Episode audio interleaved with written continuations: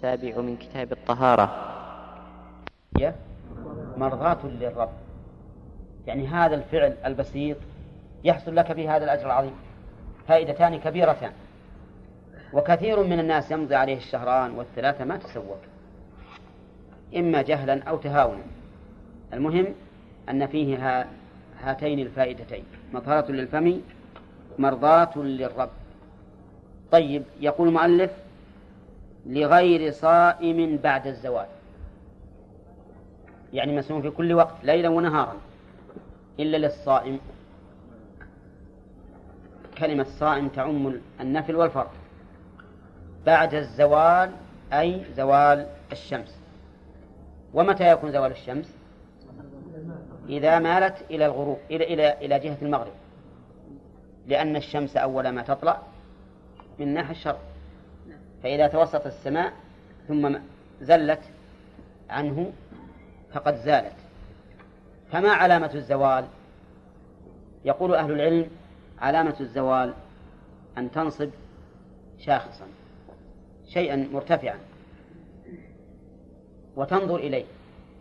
فما دام ما دام ظله ينقص فالشمس لم تزل.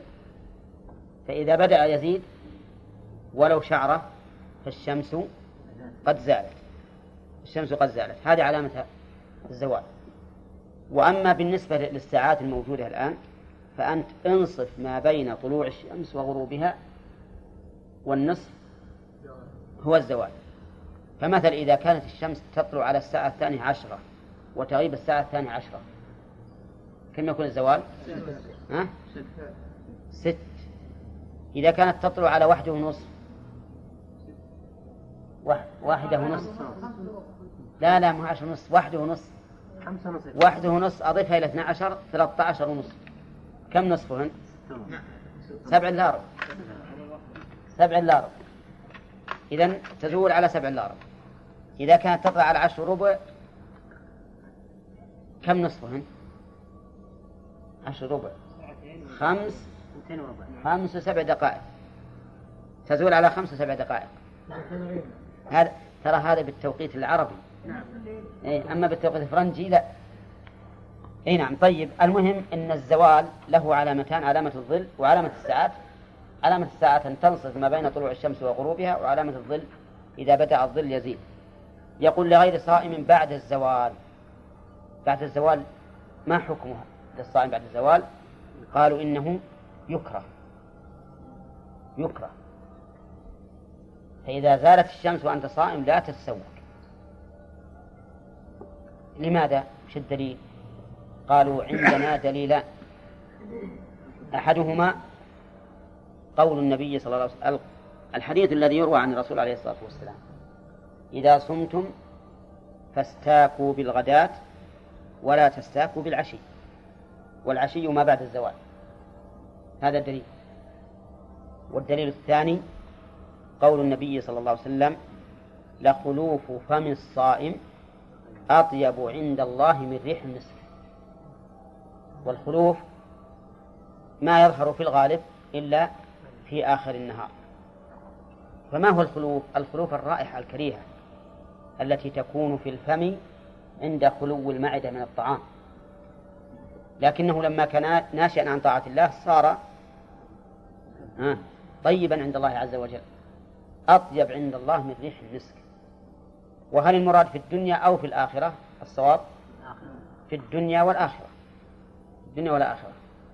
وأما قالوا فإذا كان أطيب عند الله من ريح المسك فإنه لا ينبغي أن يزال. والسواك يزيله. السواك يزيله فلا ينبغي أن يزال بدليل دم الشهيد عليه. فإن دم الشهيد ما يزال. ولا يجوز أن يزال. الشهيد الذي يقتل في سبيل الله. نعم. يجب أن يبقى دمه عليه ويدفن في ثيابه بدمائه كما أمر بذلك النبي عليه الصلاة والسلام في شهداء أحد. قالوا كل ما كان ناشئا عن طاعة الله فإنه لا ينبغي إزالته. وقال بعض أهل العلم إنه يسن للصائم كل وقت كغيره. واستدلوا بعموم الأحاديث الدالة على استحباب السواك في كل وقت بدون تفصيل. قال المؤلف رحمه الله تعالى لغير صائم بعد الزوال. ها؟ لغير صائم بعد الزوال أي فلا يسلم بل يكون مكروها. وقبل الزوال قالوا يستحب بيابس ويباح برطب يستحب بيابس ويباح برطب فجعلوا السواك للصائم على ثلاثة أقسام أو له ثلاثة أحكام. مباح برطب قبل الزوال ومسنون بيابس قبل الزوال ومكروه بعد الزوال مطلقا. نعم. ما دليل ما دليلهم على ذلك؟ يقولون إنه مسنون للصائم قبل الزوال لعموم الأدلة. باليابس. مباح بالرطب لأن الرطب لرطوبته يخشى أن يتسرب منه طعم يصل إلى الحلق. يصل إلى الحلق فيخل بصيامه وقد قال النبي صلى الله عليه وسلم للقيط بن صبرة بالغ في الاستنشاق إلا أن تكون صائما أما كونه بعد الزوال يكره فاستدلوا بأثر ونظر. الأثر ما رواه ابن ماجه من حديث عائشة رضي الله عنها إذا صمتم فاستاكوا بالغداة ولا تستاكوا بالعشي. هذا واحد. التعليل قالوا لأنه بعد الزوال في الغالب تظهر من الصائم رائحة كريهة لخلو المعدة من الطعام. هذه الرائحة الكريهة ناشئة عن طاعة ناشئة عن طاعة. وإذا كانت ناشئة عن طاعة فإن الأولى إبقاءها إبقاؤها. كدم الشهيد عليه. فإن الدم لا ينبغي إبقاؤه. بل ثبت عن النبي عليه الصلاة والسلام أنه لما جرح في أحد قامت فاطمة رضي الله عنها تغسل الدم عن وجهه. أما الشهداء فإن الرسول عليه الصلاة والسلام أمر أن يدفنوا في دمائهم ولا أن لا يغسل. لأن هذا الدم المستقذر رحمك الله. المستقذر ناشئ عن طاعة الله عز وجل. فبقي. فكذلك هذه الرائحة التي تكون أو التي تخرج من جوف الصائم في آخر النهار ناشئة عن طاعة الله فينبغي إبقاؤها ومن المعلوم أن التسوق يزيلها لأنه مطهرة للفم. هذا هو التعليم. فصار عندهم في ذلك دليل وتعليم وقال بعض أهل العلم إنه لا يكره مطلقا للصائم بل هو سنة في حقه كغيره. قال في الإقناع الإقناع هذا من كتب الحنابلة المتأخرين اللي يمشي على المذهب في الغالب. قال وهذا أظهر دليلا وهو اختيار الشيخ الإسلام ابن تيمية أنه يسن حتى للصائم بعد الزوال ما هو الدليل؟ في أدلة عامة. مثل حديث عائشة الذي سبق لنا الإشارة إليه السواك مطهرة للفم ها؟ مرضاة للرب. وهذا عام. ما استثنى منه الرسول عليه الصلاة والسلام شيئا. وقد علمنا من القواعد الشرعية التي دلت دل عليها دلت عليها السنة وأخذ بها أهل العلم. أن العام يجب إبقاء دلالته على عمومه. كما علمنا بذلك رسول الله صلى الله عليه وسلم. فإنه لما سئل عليه الصلاة والسلام عن عن الحمر وعن أجرها حين تكلم عن أجر الخيل التي تربط للجهاد في سبيل الله قالوا يا رسول الله فما الحمر؟ قال إنه أنزل علي فيها هذه الآية الفاذة فمن يعمل مثقال ذرة خيرا يره ومن يعمل مثقال ذرة شرا يره. هذا استدلال بماذا؟ بالعموم. فإذا كان كذلك فإن الواجب في, دل... في في الكتاب والسنة أن تبقى دلالتهما على العموم إلا أن يرد إلا أن يرد مخصص واعلم أنه لا يمكن أن يأتي لفظ عام إلا ورد له مخصص إما متصل وإما منفصل إما لسبب وإما لغير سبب هذا لا بد لماذا؟ لأن من جملة البيان تخصيص العموم أو تخصيص العموم أليس كذلك؟ إذ أنه لو جاءنا لفظ عام وحكمه غير عام ثم لم يبين ثم لم يأتي دليل يخصصه هل في ذلك تبيان لكل شيء؟ لا فمن جملة التبيان لكل شيء الذي بين الله أن القرآن فيه أن القرآن تبيان لكل شيء من جملته أنه لا يمكن أن يأتي لفظ عام وقد خصص أو وقد كان بعض أفراده لا يتناول هذا الحكم إلا ولا بد أن يأتي ما يخصصه إما بشيء متصل. مثل إيش المتصل؟ كالاستثناء والشرط وإما بشيء منفصل وإما بسبب وإما بغير سبب. فالأقسام الآن كم؟ أربعة. الأقسام أربعة. كل عام لا لا يعم حكمه جميع أفراده فلا بد أن يقوم دليل على تخصيصه. إما متصل أو منفصل أو بسبب أو بغير سبب. مفهوم؟ ما هو الدليل على هذه القاعدة؟ لأن هذه قاعدة نجزم بها. الدليل قوله تعالى وأنزلنا عليك الكتاب تبيانا لكل شيء. وقوله كتاب أحكمت آياته ها؟ ثم فصلت. ومن جملة التفصيل تخصيص العام لو كان هناك ما يخصصه.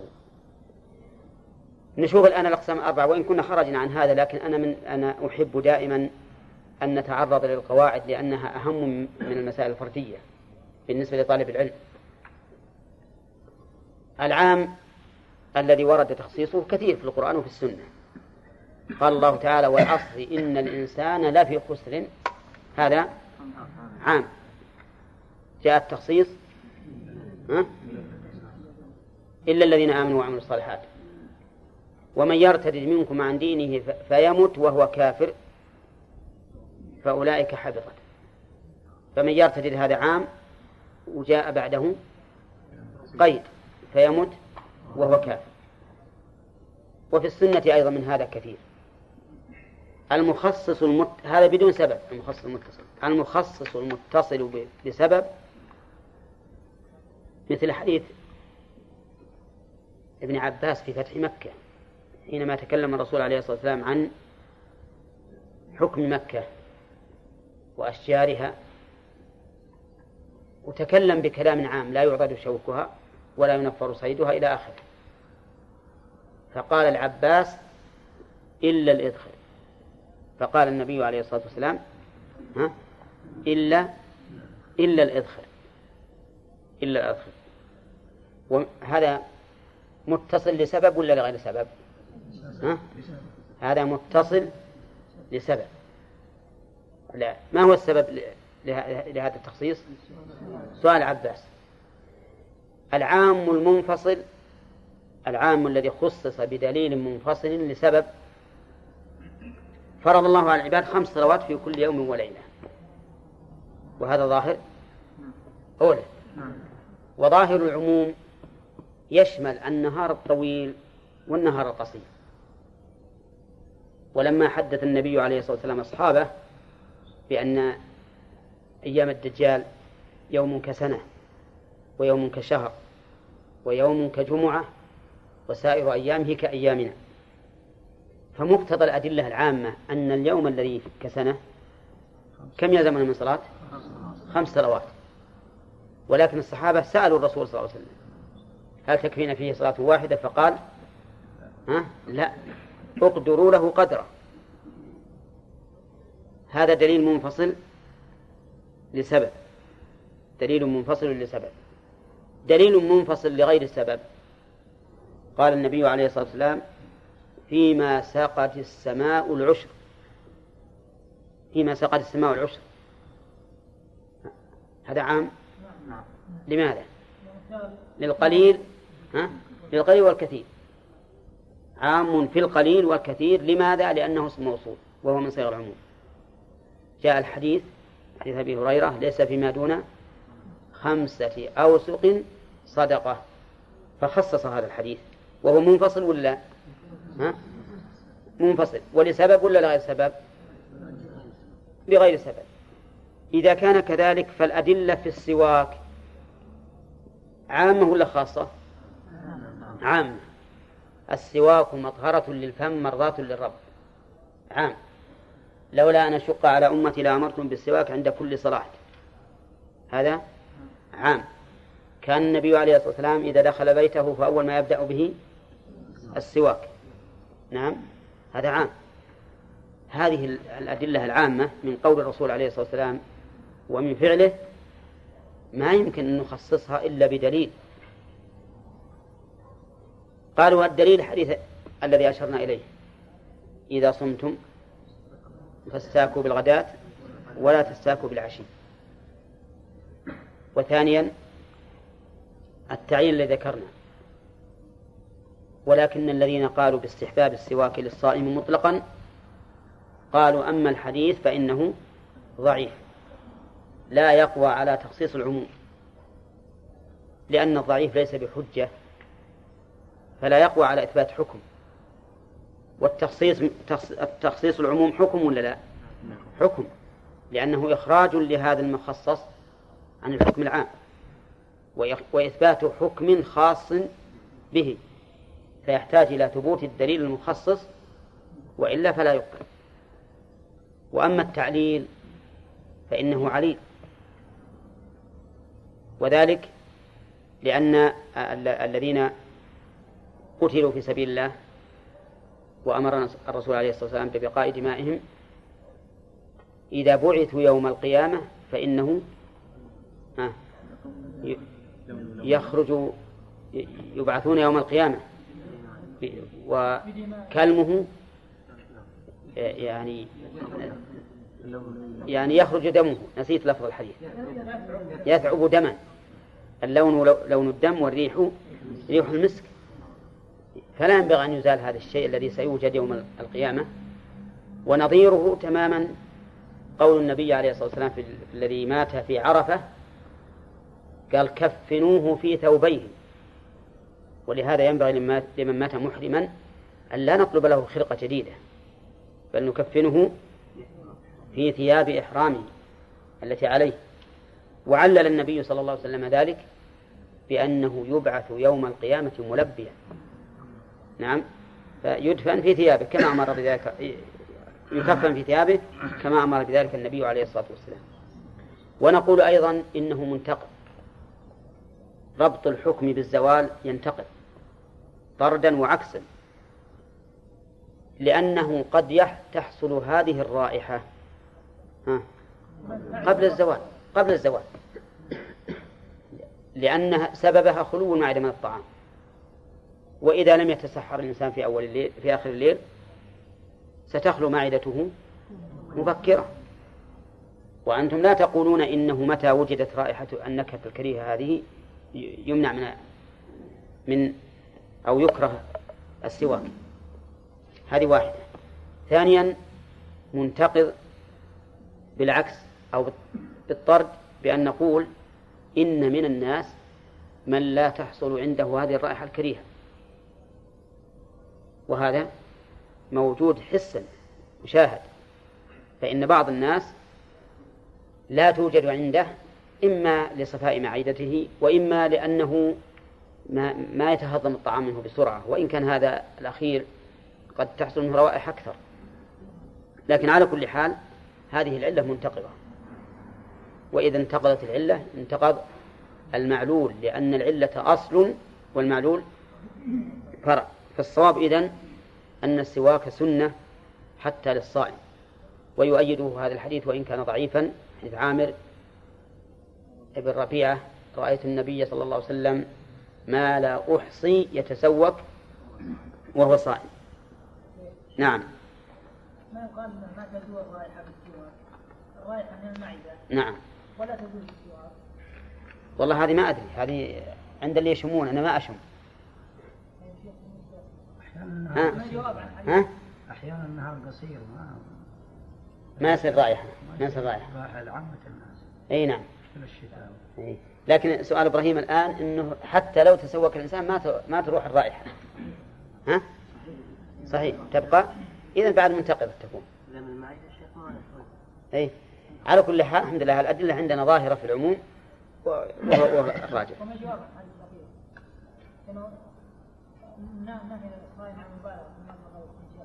هذا واضح لأنه خوفا من ان يتسرب الماء إلى جوفه. أي وهذا و- وش فيه؟ هذا نقول نقول في هذه الحال إنه يمكنه إمساكه. إذا كان له طعم إذا كان له طعم حتى لو فرض أنه قد يبس وأنه مع رطوبته بالريق يمكن يظهر طعمه فلا بد أن تدخله. سبق لسان من الماء ونزلنا عليه كتابة الله في شيء نعم قلنا رب الأرض أنزلنا اي يمكن نعم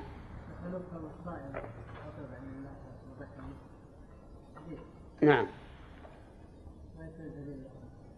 لا ابدا لأنه كما سمعت ما ما يترتب. مثل ما قال بعض السلف قال ما ما لا يريد الله من امثالنا إنما المعنى إن هذا له أثر طيب عند الله وإن كان مكروها عندكم. نعم. من ناحية التعليل ومرات الرب أطيب من ريح المسك إيه. ما هو مرضاة الرب. أطيب من ريح المسك يعني هذا رد على اي والله ما ن- ما ن- ما نقدر نقول فيها شيء لأن أطيب عند الله من ريح المسك نعم. يقول المؤلف مت- متأكد عند صلاة. متأكد هذه خبر ثاني لقوله مسنون. وتعدد الأخبار جائز. قال الله تعالى وهو الغفور الودود. فالودود هنا خبر ثاني. ولا يجوز أن يكون. أن يكون صفة للغفور. نعم لأن نفس الغفور صفة. طيب صفة صفة بالمعنى العام مو بالمعنى النحوي اللي هو النعت. لأن الغفور هذه خبر. يقول متأكد عند صلاة وانتباه إلى آخره طيب كلمة صائم في كلام المؤلف لغير صائم. نفلا ولا فرضا؟ نعم. الفرض والنفل نعم. يقول عند صلاة وانتباه. وتغير فم ثلاثة أمور. ذكرها المؤلف.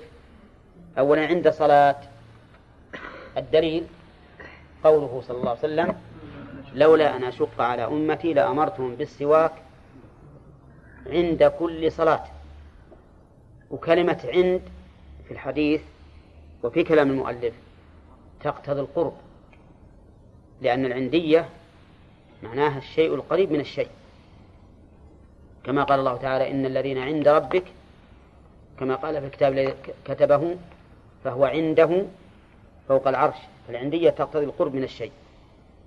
فإذا عند صلاة يكون قرب الصلاة وكلما قرب منها فهو أفضل. وأما قول بعضهم إن المراد بعند عند الصلاة يعني الوضوء فهذا ليس بصحيح لأن الوضوء قد يبعد عن الصلاة هذه من جهة.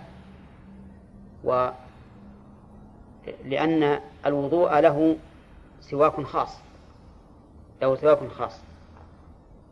فالصواب أن عند الصلاة يعني قرب الصلاة.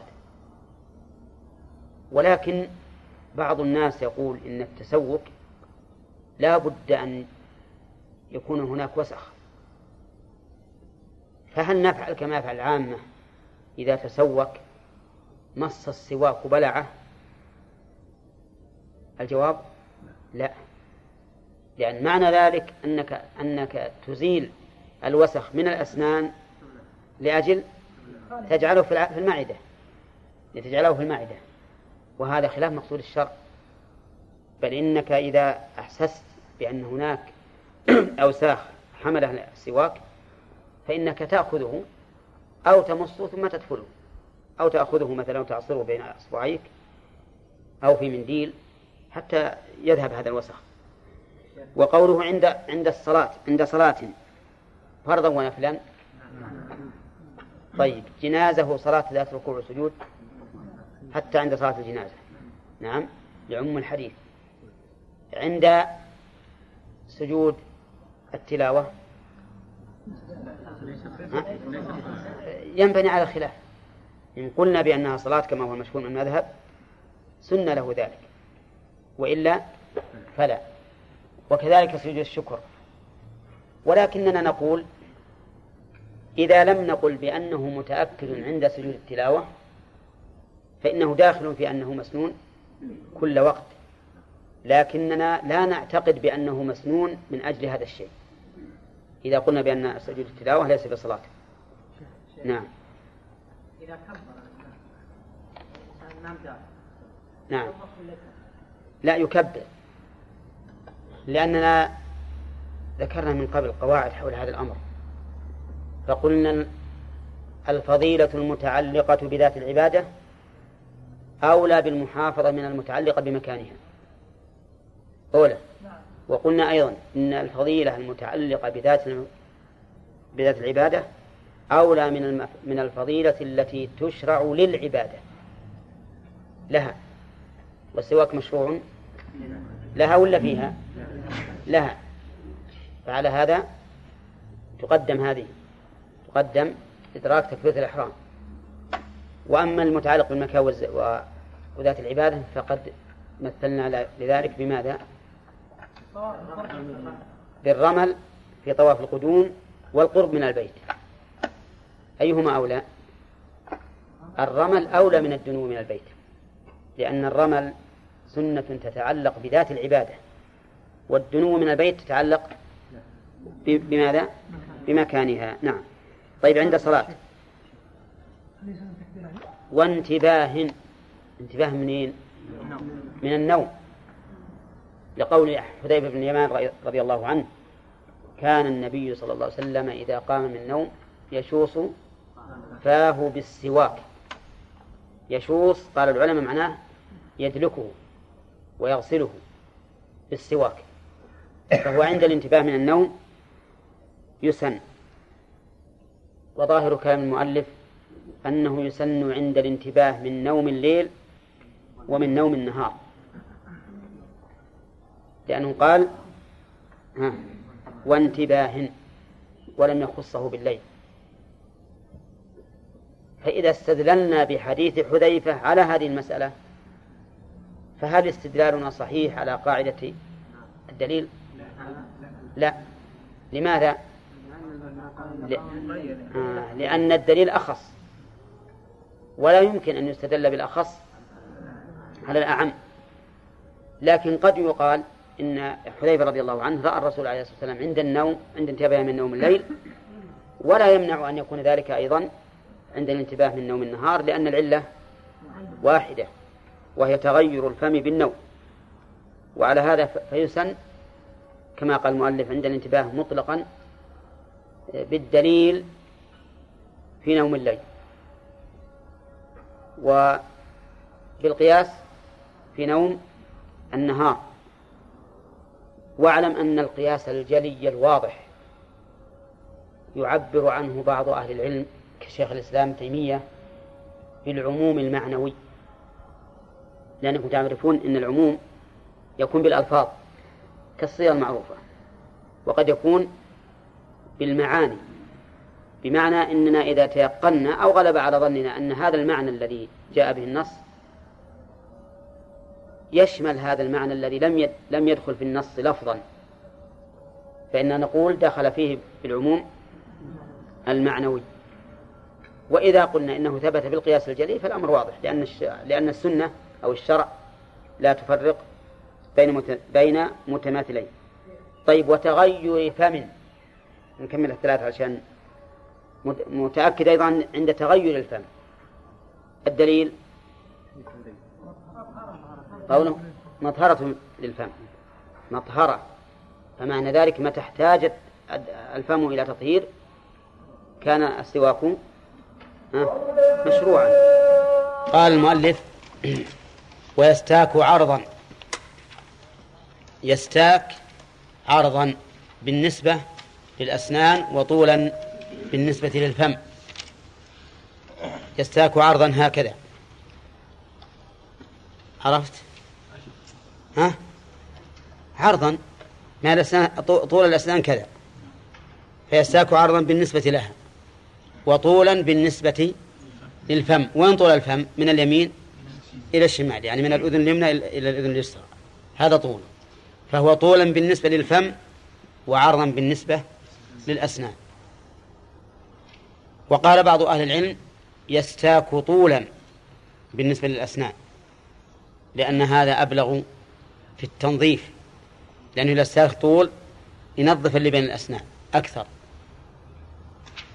ويحتمل أن نقول أنه يرجع في ذلك إلى ما تقتضيه الحال. فإذا اقتضت الحال أن يستاك طولا استاك طولا وإن, وإن اقتضت أن يستاك عرضا استاك عرضا. ما دام المسألة ما فيها سنة بينة أيضا يستاك عرضا مبتدئا بجانب فمه الأيمن. الجانب الأيمن هذا ولا ذا؟ ها؟ اللي إلى الأذن اليمنى. بجانب فمه الأيمن ودليله أن النبي صلى الله عليه وسلم كان يعجبه التيامن في تنعله وترجله وطهوره وفي شأنه كله. وبماذا يستاك؟ هل هو باليد اليمنى؟ أو باليد اليسرى. اختلف أهل العلم في ذلك. فقال بعضهم يستاك باليد اليمنى لأن السواك سنة والسنة طاعة لله عز وجل وقربة إليه. فلا تناسب أن تكون باليسرى لأن اليسرى تقدم وشون للأذى. تقدم للأذى كما تقدم من القاعدة أن اليسرى تقدم للأذى واليمنى لما سواه. وإذا كان السواك عبادة فالأفضل أن يكون باليمين.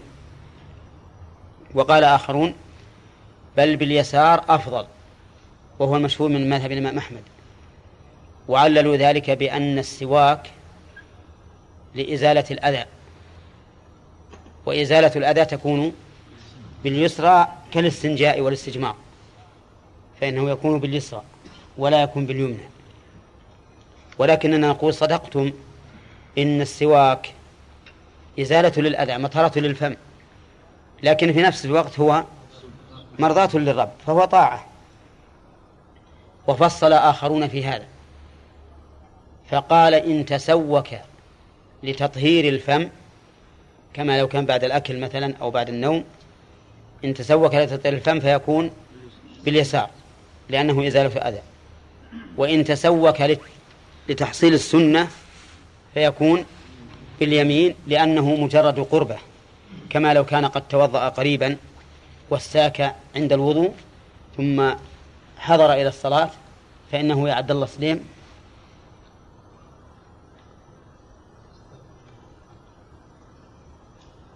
ها؟ لا نبي شغل عبد الله. فإنه يستاك هنا لتحصيل السنة لأنه فيكون باليمين. وإلى هذا ذهب بعض علماء المالكية ففصلوا في هذا التفصيل. وعندي أن الأمر في هذا واسع وأنه إن استاك باليمين فباليمين وباليسار فباليسار لأنه ليس هناك سنة واضحة في هذه المسألة. نعم. باليسار. طيب أي نعم. أي بس ال- ال- الاستنثار يصيب اليد مخاط وشيء قدر بخلاف هذا. على كل حال يعني ما يمكن ما يصيب ويمكن يصيب. لكن مسألة التسوق تمسك المسواك فقط. فالأقوال إذن ثلاثة. الأقوال إذن ثلاثة. المشهور من مذهب الحنابلة هو أنه يستاك باليسار مطلقا. نعم يكون الأذى اللي في الفم خلاف الأذى خارج ابن السبيلين اي نعم. قول هذا هو لزالة أذى فهو باليسار اي. لا هم يقولون إن إن الأذى منه نجس قذر ومنه ما منه ما هو دون ذلك. بالإضافة لأن الاس- الاستياق عايز مهارة خلاف الاستنجاء يعني. كيف مهارة؟ وش؟ يعني ما يستطيع ال- اللي هو ليس بأعصر أنه هو يستعمل السواك بيده اليسرى. لا لا الأع- الأعصر غير. الأعصر شيء آخر. لا أقول يعني خلاف الأعصر. العادي ما يستطيع أنه يستعمل اليسرى في شيء. ينظف به يعني. عجيب. لا لا. الآن نحن يعني استياكنا في اليسار وضابطينه تماما. نعم. ها ها. نعم. أي نعم. صح. يقول المؤلف ويستاك, ويستاك عرضا مبتدئا بجانب فمه الأيمن. انتهى الكلام على على السواك. فصار السواك سنة. وينبغي أن يتسوك بعود لين؟ ها؟ من- منقن غير متفتت ولا ضار. ويتأكد في خمس مواضع. قال ويدهن غبا. يدهن وش معنى يدهن؟ أي يستعمل الدهن في شعره.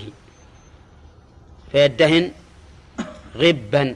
الغب يعني يوما ويوما. يعني يوما يفعل ويوما لا يفعل. وليس بلازم أن يكون يوما ويوما يعني. هكذا بالترتيب. يمكن يوم ويترك يومين أو يومين ويترك يوم. المهم أن لا يستعمل ذلك دائما. لأنه إذا استعمله دائما صار في صار في عداد المترفين الذين لا يهتمون إلا بشؤون أبدانهم. وهذا من الأمور التي ليست بمحمودة. ففي سنن أبي داود أن النبي صلى الله عليه وسلم نهى عن كثرة الإرفاه. يعني ما ينبغي الإنسان أن يكثر إرفاه نفسه. وأيضا قال النبي عليه الصلاة والسلام خير الناس قرني ثم الذين يلونهم ثم الذين يلونهم. وش بعده؟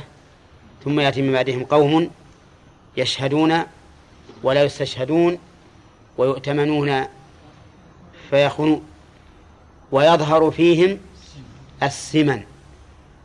السمن ليش يظهر فيهم؟ لكثرة الترف.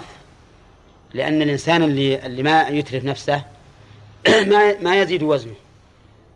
وهذا دليل على أن كثرة الإرفاه ليس- ليست بمحمودة. وأما تركه بالكلية ترك الادهان فإنه أيضا سيء. لأنه يوجب أن يكون الإنسان شعثا رأسه كالشجرة كشجرة شجرة الشوك. نعم.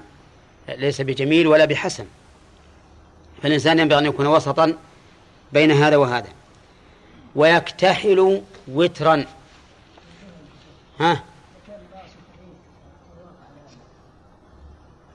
لا هو الظاهر إن هذا يختلف. إذا كان رأسه خفيف يمكن لو يدهن دائما. وش وش الفائدة؟ ما غير يسير على على كتفيه ويؤذيه.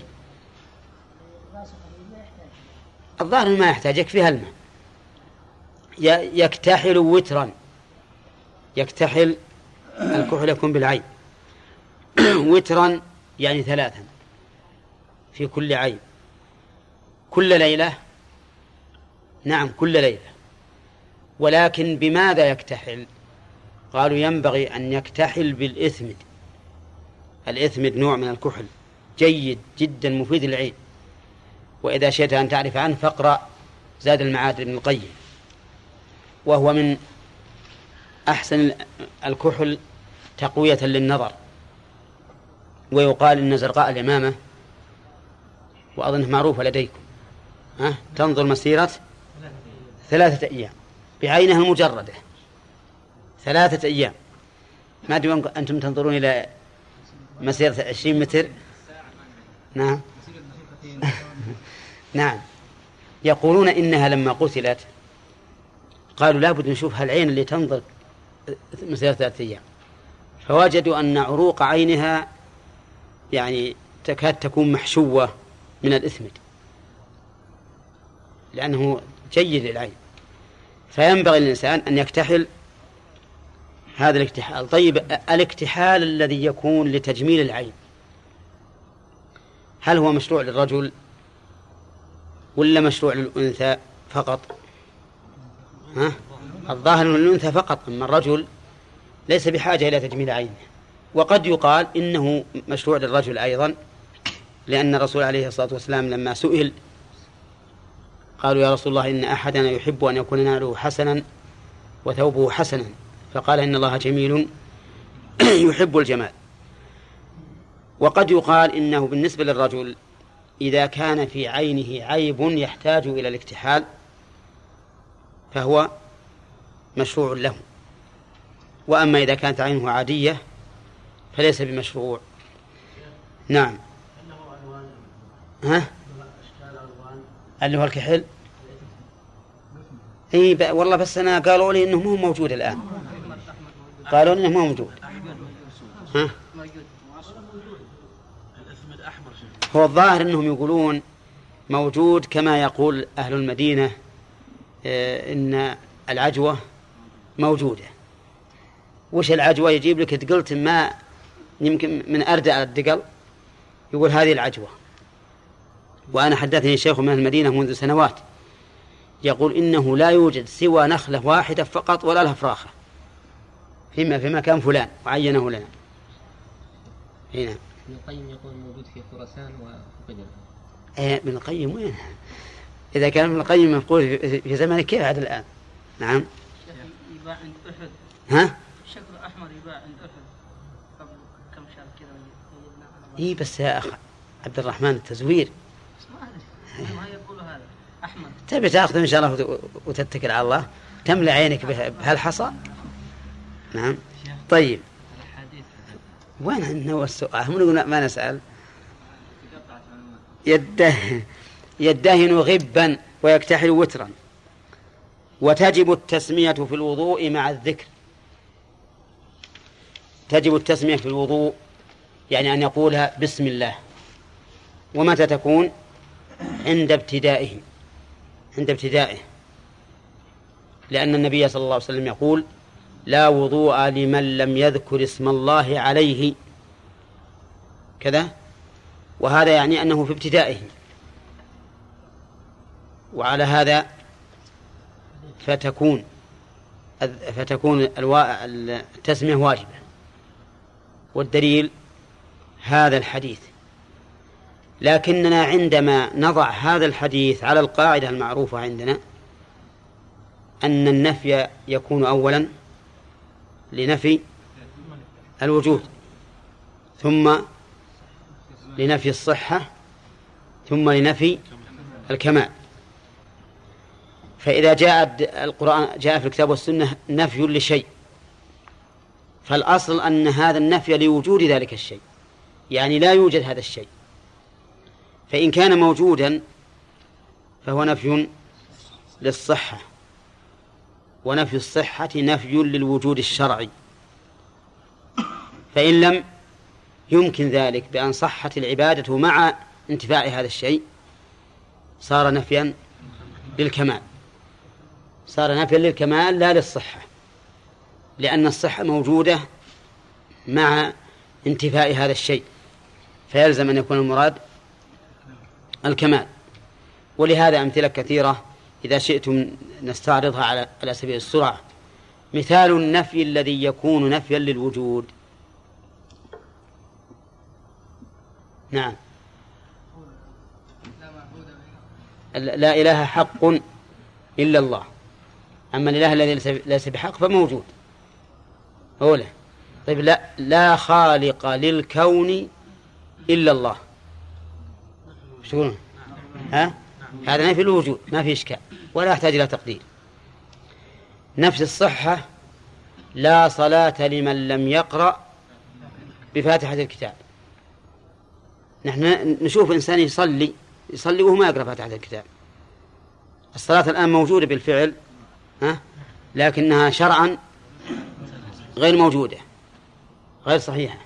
هذا نقول نفي للصحة. طيب لا يؤمن أحدكم حتى يحب لأخيه ما يحب لنفسه. هذا في إيش؟ نفي الكمال.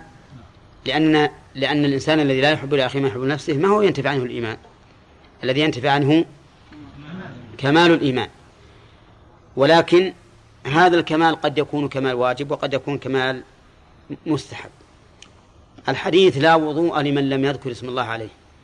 إذا طبقناه على هذه القاعدة فإنه يقتضي أن التسمية شرط في صحة الوضوء. لا واجب فقط بل هي شرط في صحة الوضوء لأن نفي الوضوء لانتفاء التسمية معناه نفي لصحته ولا تنتفي الصحة لانتفاء شيء إلا وهذا الشيء شرط. لكن المذهب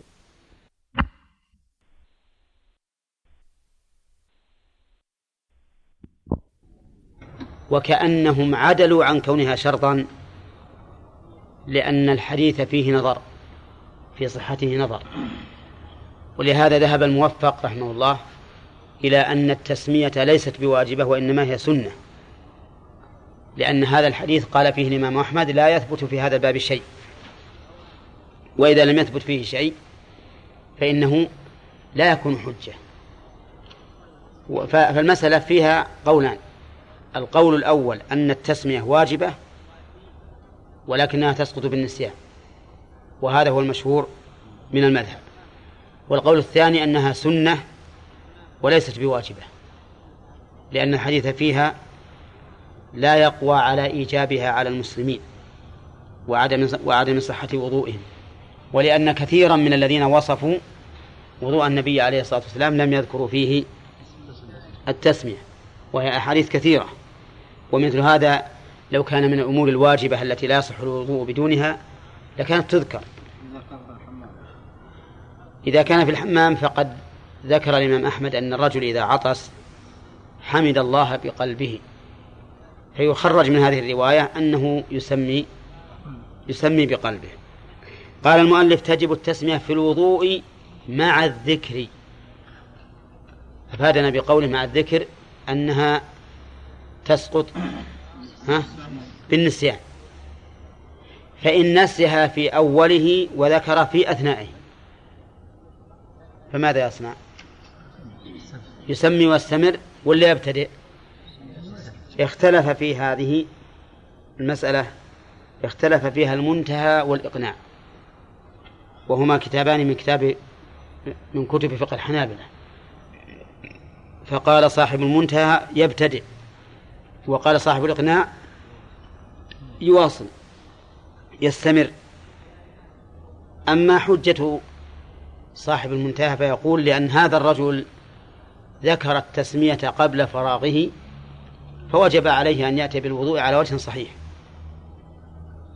وأما حجة صاحب الإقناع فقال إنها تسقط بالنسيان إذا انتهى من جملة الوضوء فإذا انتهى من بعضه فإن هذا البعض الذي نسي فيه يكون يكون صحيحا. أيهما المذهب عند عند المتأخرين؟ ها؟ الذي في في المنتهى. هم يرون أن اللي في المنتهى هو المذهب. إذا اختلف الأقلام والمنتهى فالمذهب ما في المنتهى. ها؟ صوت؟ اكسره تجب التسمية الوضوء مع الذكر. طيب وهل تجب في الغسل؟ يقول الفقهاء نعم تجب في الغسل لأن الغسل إحدى الطهارتين فكانت التسمية فيه واجبة كالوضوء ولأنها إذا وجبت في الوضوء وهو أصغر حدث أصغر وأكثر مرورا على المكلف فوجوبها في الحدث الأكبر من باب أولى. وهل تجب في التيمم؟ ها؟ قالوا نعم. تجب في التيمم لأن التيمم بدل عن طهارة الماء والبدل له حكم المبدل. ولكن قد يعارض معارض ويقول إن التيمم لم يكن له حكم المبدل في وجوب غسل في وجوب تطهير الأعضاء. لأن التيمم إنما يطهر فيه كم عضو؟ عضوان فقط. في في الحدث الأصغر وفي الأكبر. فلا يمكن أن يقال ما وجب في طهارة الماء وجب في طهارة التيمم. ولكن على كل حال الاحتياط أولى مع أن الذي يتأمل حديث عمار بن ياسر وهو قول الرسول عليه الصلاة والسلام له إنما كان يكفيك أن تقول هكذا. ولم يذكر التسمية. يستفيد منه أنها ليست بواجبة في التيمم. بهذه المناسبة نشوف أحكام التسمية في في الشرع. التسمية في في الشرع قد تكون شرطا وقد تكون واجبا وقد تكون سنة وقد تكون بدعة. قد تكون بدعة. نعم غير مشروعة. متى تكون شرطا؟ ها في الذبح في الزكاة والصيد. شرط. ما ما تسقط على الصحيح لا عمدا ولا جهلا ولا سهوا. فإذا ذبح الإنسان ذبيحة ونسي أن يسمي صارت حراما. وإذا رمى صيدا ونسي أن يسمي صار حراما. صار حراما. وقال بعض أهل العلم وهو المذهب إذا رمى صيدا ونسي أن يسمي كان حراما وإن ذبح أو نسي أن يسمي فهي حلال. أيهما أولى بالعذر؟ ها؟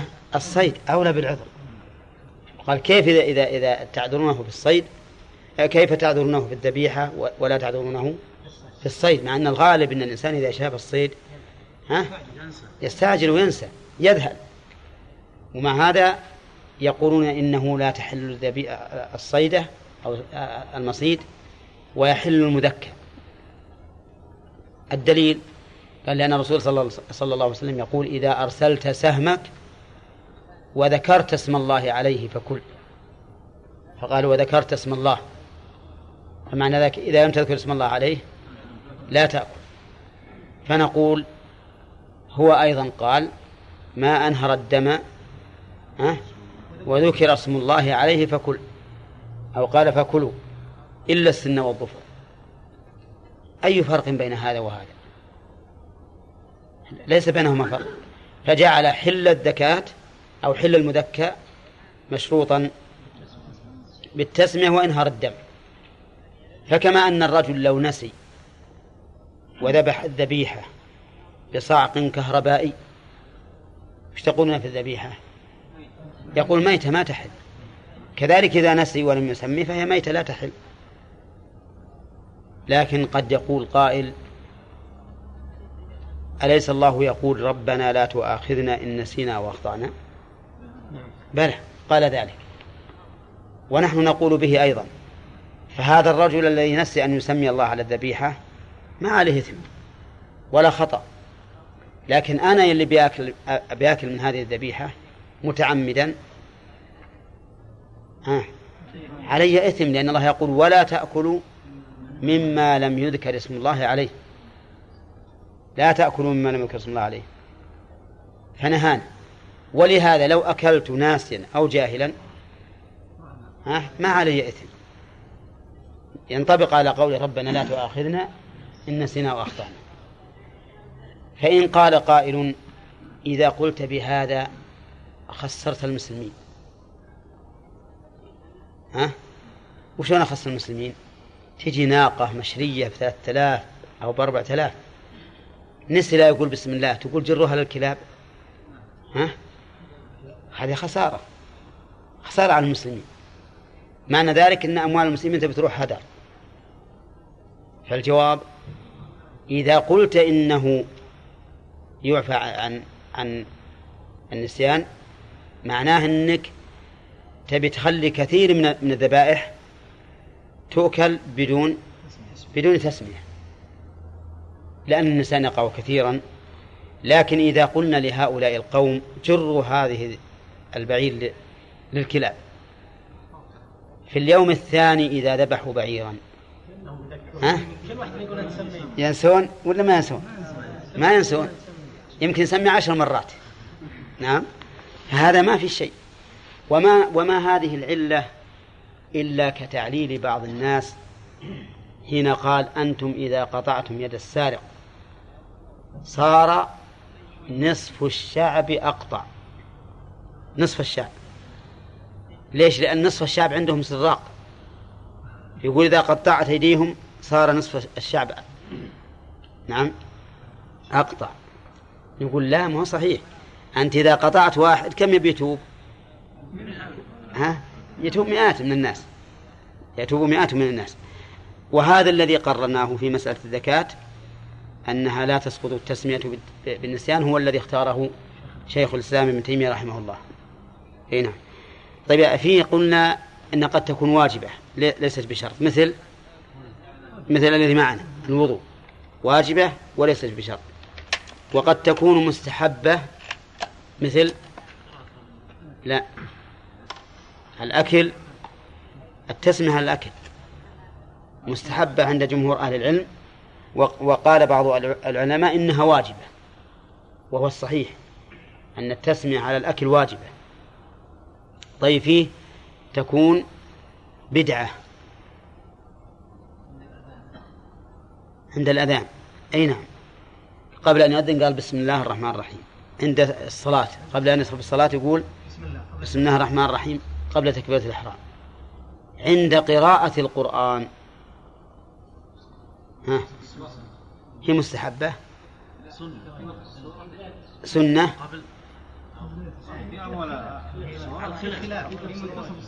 في أول السورة لا شك أنها تقرأ نعم. لكن في أثناء السورة زعم بعض أهل العلم أنه يستحب أن يقول بسم الله.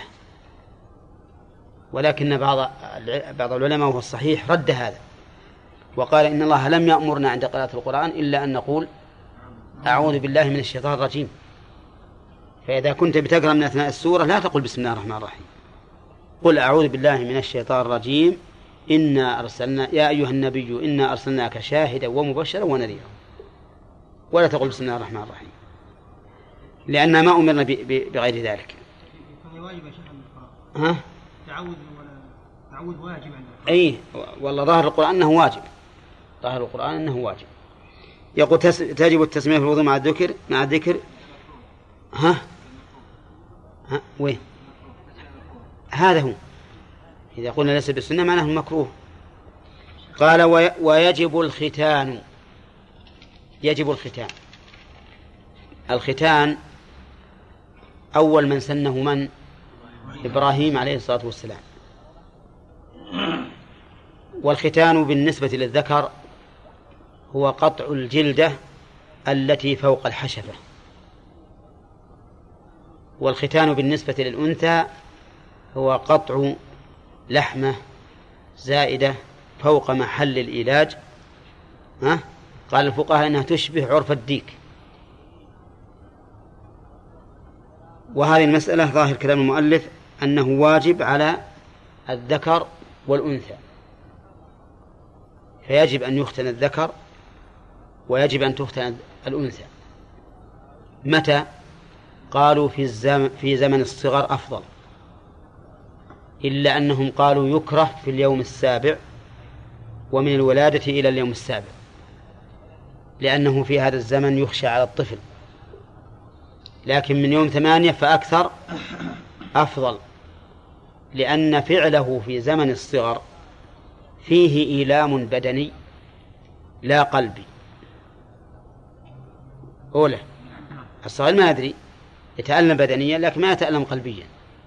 وفعله في زمن الكبر فيه ألم بدني قلبي. ومعلوم أن ذاك أخف.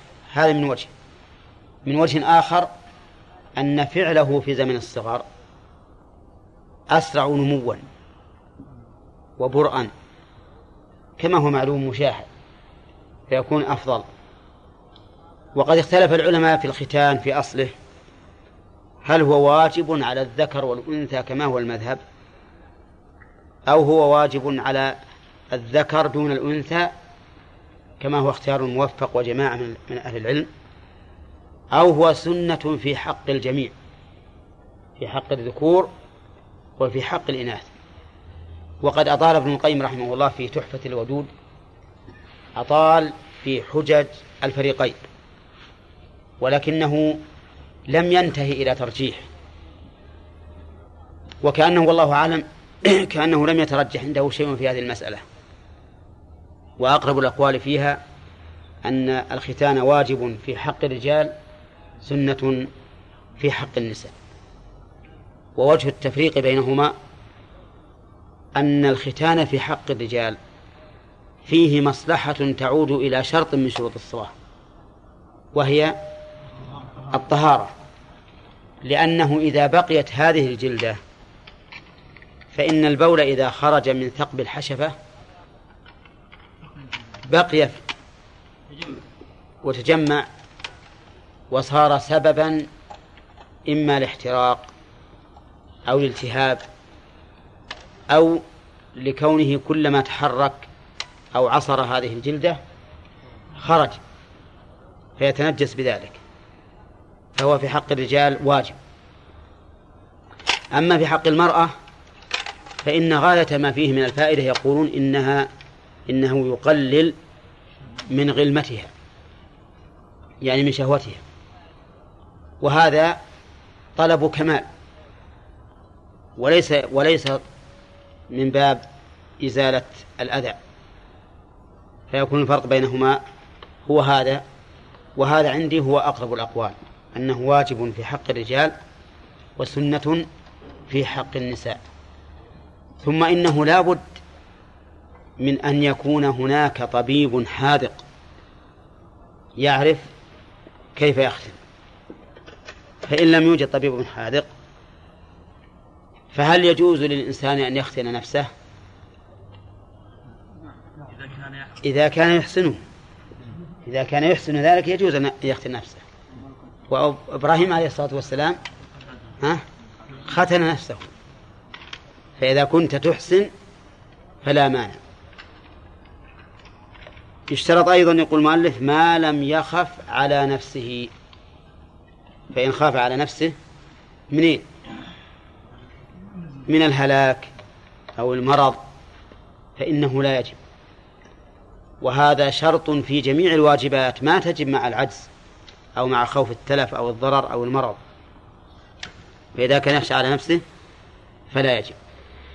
طيب هل يجوز للخاتن أن ينظر إلى عورة المختون ولو بلغ عشر سنين؟ ها؟ يجوز؟ يجوز لحاجة لأن هذا حاجة لا بأس بها. طيب إذن ما هو أدلة؟ ذكرنا أن الراجح أنه واجب في حق الرجال سنة في حق النساء. الدليل على ذلك أن الرسول عليه الصلاة والسلام قال خمس من سنن الفطرة وذكر منها الختان ولم يفصل. ولأن وإنه وردت أحاديث متعددة بأن النبي عليه الصلاة والسلام أمر من أسلم أن يختتن. وهذا يدل على الوجوب. ولأن الختان ميزة بين المسلمين والنصارى. حتى كان المسلمون يعرفون قتلاهم في في المعارك بالختان. اليهود يختتنون. والمسلمون يختتنون والعرب أيضا قبل الإسلام يختتنون لكن النصارى لا يختتنون. فقالوا هذه ميزة وإذا كان ميزة فهو واجب. كذلك قرروا الوجوب قالوا إن الختان قطع شيء من من البدن. وقطع شيء من البدن لا يجوز حرام. والحرام لا يستباح إلا بواجب. وإلا ما يستباح بالسنة وعلى هذا فيكون الختان واجبا لأنه لأن الحرام لا يستباح إلا بواجب.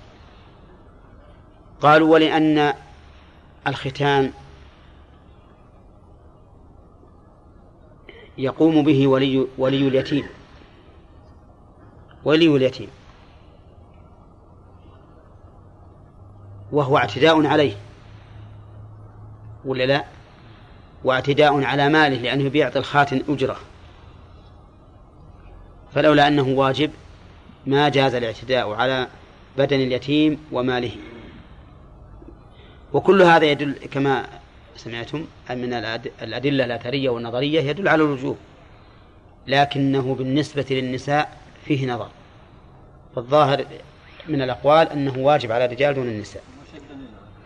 ها؟ الدليل هو ما ما, ما سمعت.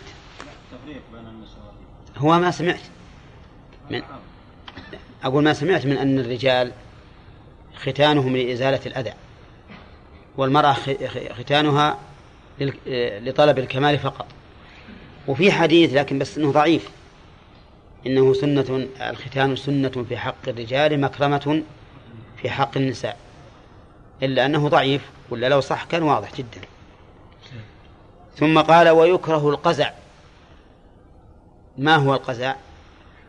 القزع ذكروا أنه حلق بعض الرأس وترك بعضه هذا هو القزع. وهو أنواع. فتارة يحلق بعضه غير مرتب. يحلق مثلا من هنا من الجانب هذا الأيمن ومن الناصية ومن الجانب الأيسر ومن القفا لكنه غير مرتب. بقع بقع بقع, مثل قزع السحاب. وهذا واضح أنه مكروه لأنه مشوه أيضا. ولا لا؟ مشوه. والنوع الثاني أن يحلق وسطه ويدع جوانبه. والقسم الثالث أن يحلق جوانبه ويدع وسطه قال ابن القيم كما يفعله السفل. والقسم الرابع أن يحلق الناصية فقط ويدع الباقي. وأقول القسم الخامس أن أن يحلق جانب الرأس ويدع جانبه لأجل العمرة الثانية. نعم كما حدثتكم من, من, من قبل أننا أنني وجدت رجلا يسعى بين الصفا والمروة وقد حلق رأسه من النصف من النصف طولا هكذا. هذا أبيض وهذا أسود. فقلت له كيف تفعل هذا؟ هذا شيء مكروه وقزع. قال لا أنا لأني حلقت نصفه للعمر لعمرة أمس ونصفها الثاني لعمرة اليوم. هذا أيضا من القزع. ولهذا نقول إن القزع مكروه إلا إذا كان قزعا مشبها للكفار. فإنه يكون محرما لأن التشبه بالكفار محرم. قال النبي صلى الله عليه وسلم من تشبه بقوم فهو منهم. طيب ماذا نصنع لو وجدنا شخصا قد قزع رأسه؟ نقول الآن احلقه كله ولا احلقه كله واتركه كله؟ الآن ما تصور إلا احلقه كله. أما تركه كله هذا في المستقبل نعم. ها؟ اي اي الظاهر إنه هذا من القزع ومن سنن الوضوء السواك. لأن المؤلف الباب الأول قال باب السواك وسنن الوضوء. نعم. ها؟ نعم. ها؟ كرا يكره.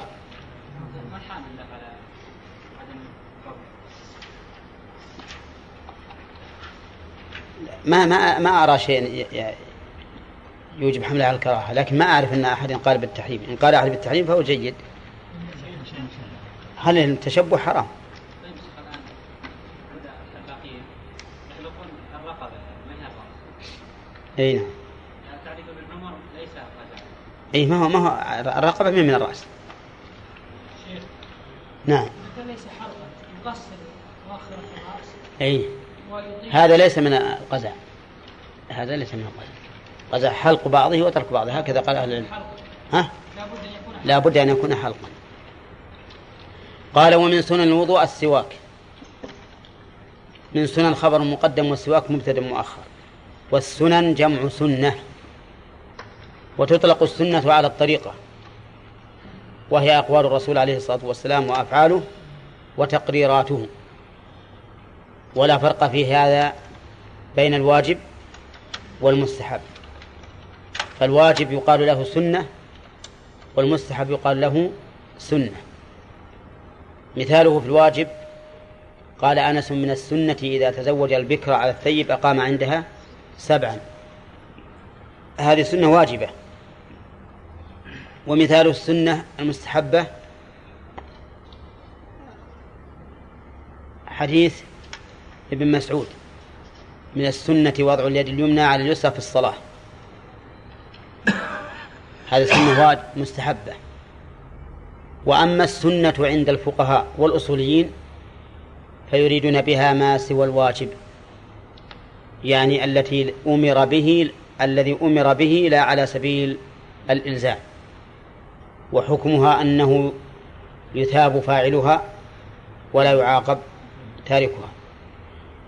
والمراد بالسنة في كلام الفقهاء كلما أتتك فالمراد بها سنة التطوع ولا الواجب؟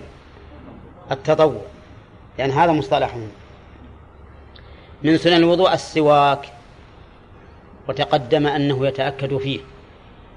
ودليله قول النبي عليه الصلاة والسلام لولا أن أشق على أمتي لأمرتهم بالسواك مع كل وضوء. وغسل الكفين ثلاثا لأن النبي صلى الله عليه وسلم كان إذا توضأ بدأ بغسل الكفين ثلاثا. ولأنهما آلة الغسل فإن بهما ينقل الماء وبهما تدلك الأعضاء. فكان الأليق أن تتقد أن يتقدم تطهيرهما. فهذا عندنا دليل وتعليل. فإن قلت لماذا لا تقول إنه واجب؟ مع مداومة النبي صلى الله عليه وسلم عليه قلنا لأن الله يقول يا أيها الذين آمنوا إذا قمتم إلى الصلاة فاغسلوا وجوهكم ولم يذكر الكفين. قال وغسل الكفين ثلاثا. ويجب من نوم ليل ناقض لوضوء. يجب الضمير يعود على غسل الكفين ثلاثا يجب من نوم ليل ناقض لوضوء لكن لمن أراد أن يغمسهما في الإناء. ودليله حديث أبي هريرة أن رسول الله صلى الله عليه وسلم قال إذا استيقظ أحدكم من نومه فلا يغمس يده في الإناء حتى يصلها ثلاثا فإن أحدكم لا يدري أين باتت يده. الحديث مرة ثانية إذا استيقظ أحدكم من نومه فلا يغمس يده في الإناء حتى يصلها ثلاثا فإن أحدكم لا يدري أين باتت يده. فقول لا يغمس حتى يصل يدل على وجوب تقديم الغسل لأنه لا بد أن يتوضأ. وقول المؤلف من نوم ليل خرج به نوم النهار فلا يجب غسل اليد منه الكفين منه. وهنا لو قال قائل في الحديث إذا استيقظ أحدكم من نومه نوم مفرد مضاف فيشمل كل نوم. وإذا في قول إذا استيقظ ظرف. مطلق. فيشمل آناء الليل وآناء النهار. فلماذا تخصونه بالليل؟ قالوا نخصه بالليل بالتعليل الذي علله النبي صلى الله عليه وسلم به في قوله فإن أحدكم لا يدري أين باتت يده. والبيتوتة لا تكون إلا بالليل. وهذا من باب تخصيص العام بماذا؟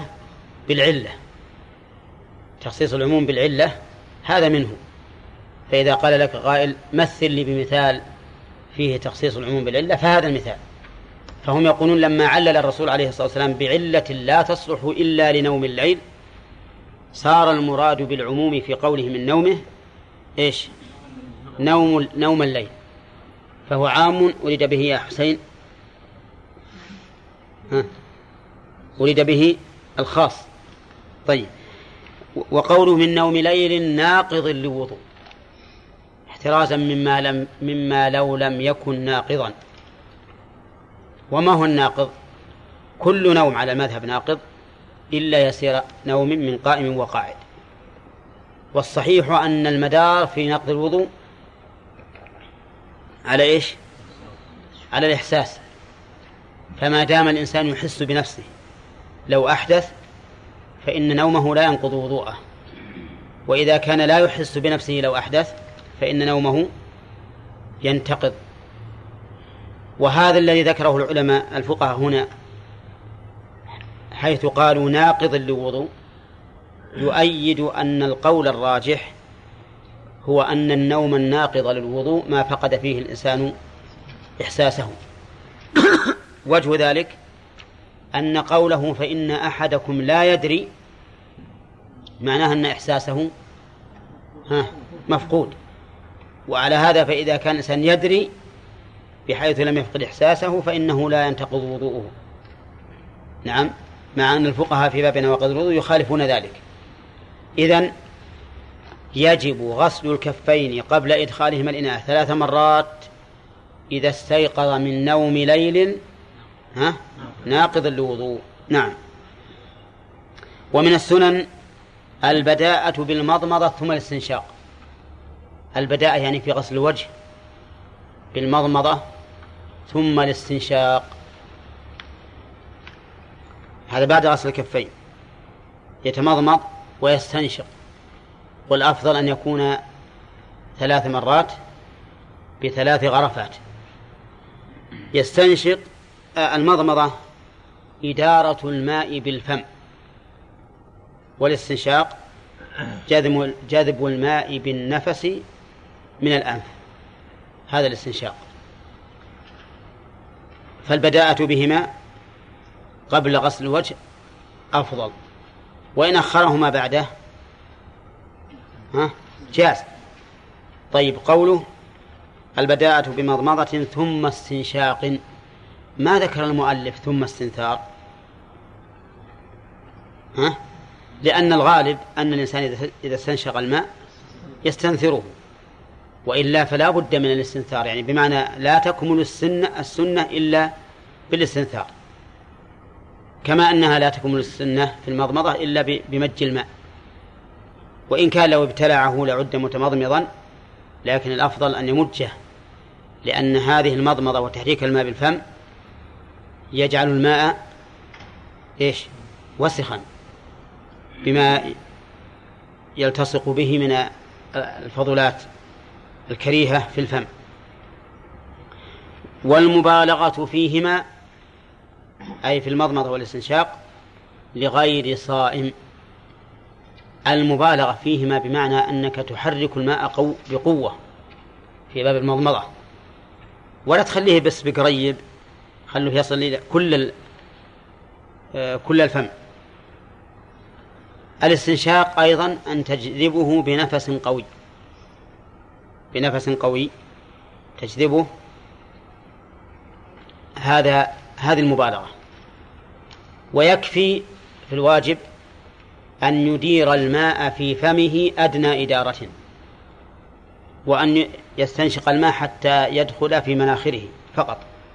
هذا الواجب فالمبالغة زيادة على الواجب والمبالغة يقول المؤلف لغير صائم أما المبالغة في المضمضة والاستنشاق للصائم فإنها. فإنه فإنها مكروهة لأنها قد تؤدي إلى إيش؟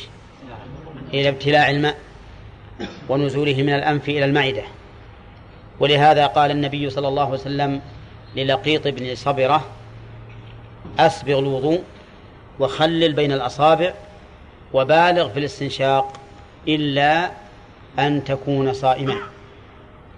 وكذلك لو فرض أن للإنسان جيوبا أنفية وصار لو بالغ في الاستنشاق احتقن الماء في هذه الجيوب وألمه. نعم أو فسد الماء وربما يؤدي إلى صديد أو نحو ذلك ففي هذه الحال نقول بالغ. لا لا تبالغ.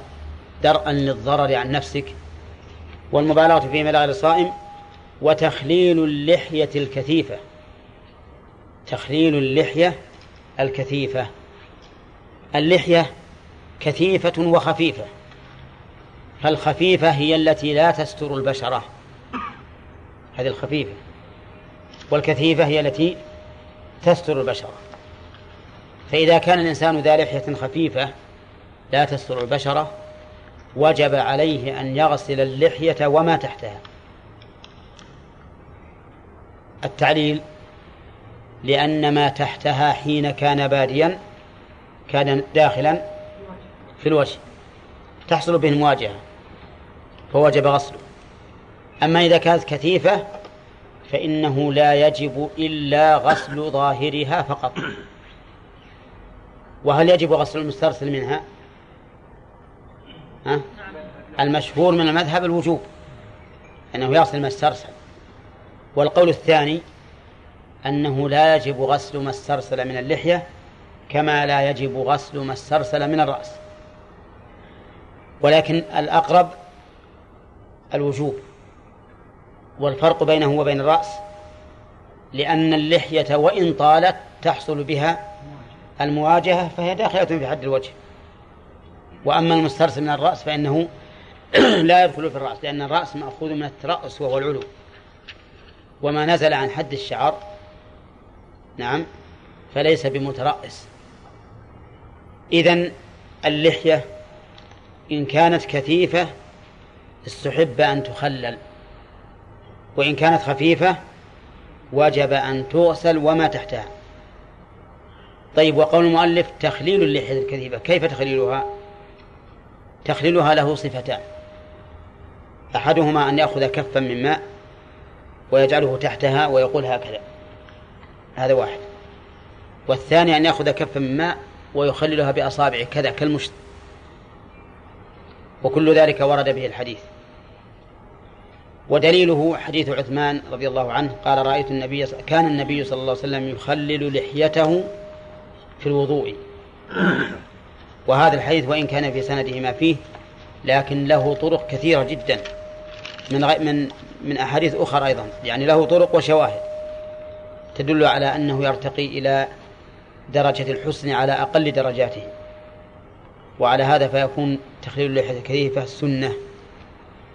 وذكر أهل العلم أن إيصال الطهور بالنسبة للشعر ينقسم إلى ثلاثة أقسام. قسم يجب إيصال الطهور فيه إلى ما تحت اللحية كثيفة كانت أو خفيفة. وهذا إذا كانت الطهارة طهارة كبرى عن جنابه فإنه يجب أن يغسل الشعر وما تحته وإن كان كثيفا. بدليل حديث عائشة رضي الله عنها أن الرسول عليه الصلاة والسلام كان يصب على رأسه الماء حتى إذا ظن أنه أروى بشرته أفاض عليه ثلاث مرات. وحديث اغسلوا الشعر وأنقوا البشر. القسم الثاني عكسه. لا يجب إيصال الطهور إلى ما إلى ما تحت الشعور. خفيفة كانت أو كثيفة وذلك في باب التيمم. التيمم لا يجب عليك أن توصل التراب إلى ما تحت اللحية ولو كانت خفيفة. والقسم الثالث يجب إيصال الطهور إلى ما تحت اللحية إن كانت خفيفة ولا يجب إذا كانت كثيفة. وهذا في في الوضوء. قال وتقليل اللحية الكثيفة فإن لم يكن له لحية نعم. غسل وجهه وسقط. سقط التخليل. هل نقول مثل ذلك إذا لم يكن له رأس في باب الحج والعمرة؟ إنسان أصلع ما عليه شعر. ها؟ نعم. يسقط عليه يسقط عنه الحلق؟ يسقط؟ يسقط. ها؟ أي نعم. بعض العلماء يقول يجب عليه أو يسن له أن يمر الموسى على رأسه. ها؟ أي ما له فائدة الحقيقة. ما له فائدة إطلاقا. لأن إمرار الموسى على الشعر ليس مقصودا لذاته. حتى نقول لما تعذر أحد الأمرين وجب الآخر.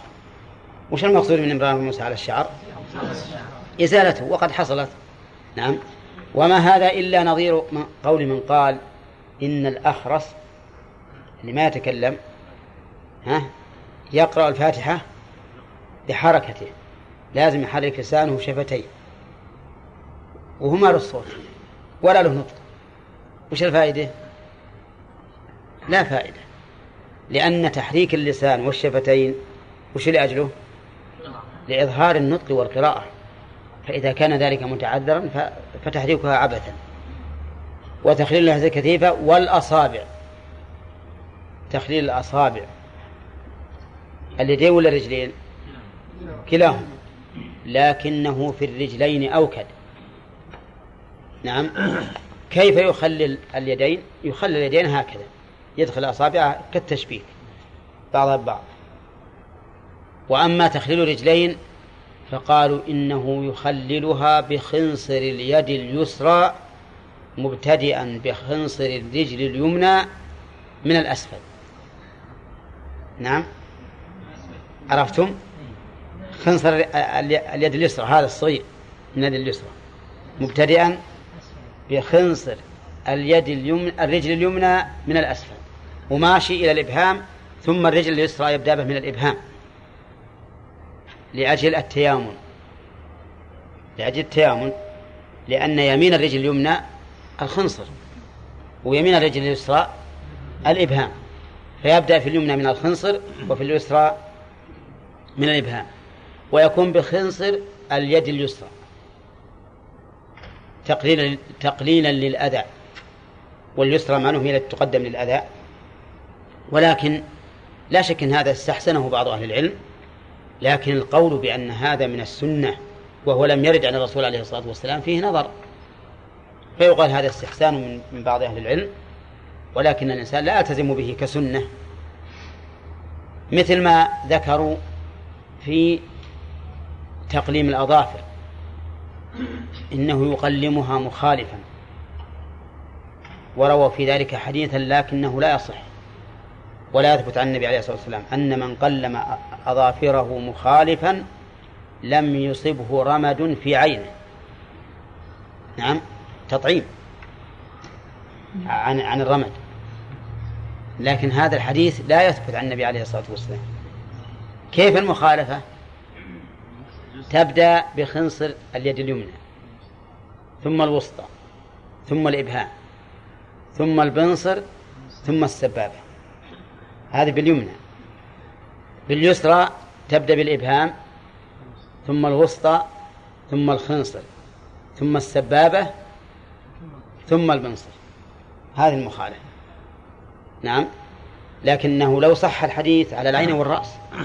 نقول الله على كل شيء قدير قد يكون هذا سببا جعله الله سببا وإن كنا لا ندرك كيف ذلك. لكن الحديث لا يصح ولا يثبت عن النبي عليه الصلاة والسلام. إذا كيف أقلم الأظفار؟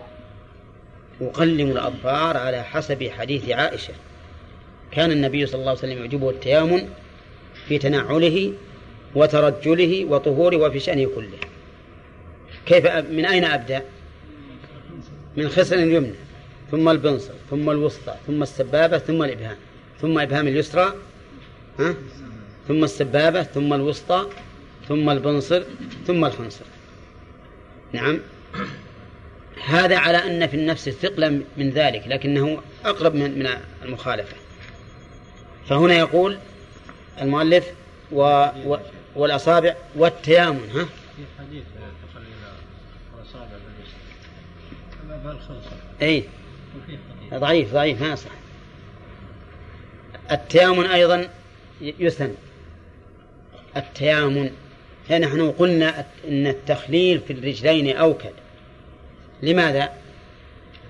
لوجهين. الأول أن أصابعها متلاصقة والثاني أنها تباشر التراب والأذى فكانت أولى من اليدين.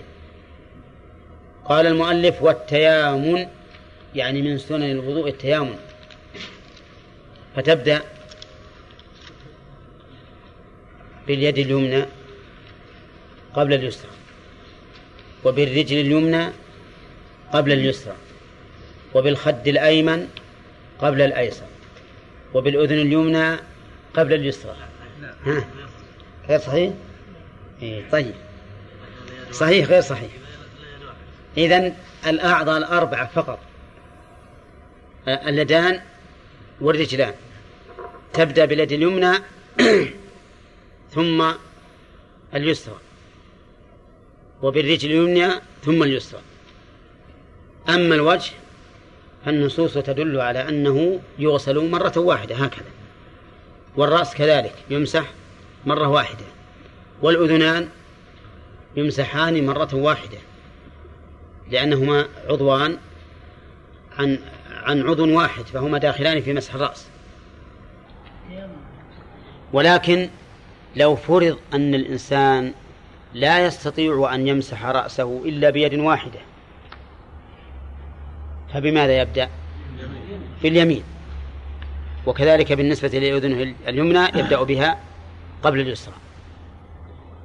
الدليل على مشروعية التيامن قول عائشة رضي الله عنها كان رسول الله صلى الله عليه وسلم يعجبه التيامن في تنعله وترجله ها طهور خطأ طهوره وطهوره وفي شأنه كله يعجبه يعني يسره التيامن وعلى هذا نبني هذه هذا الحكم على هذا الحديث التيامن قال وآخر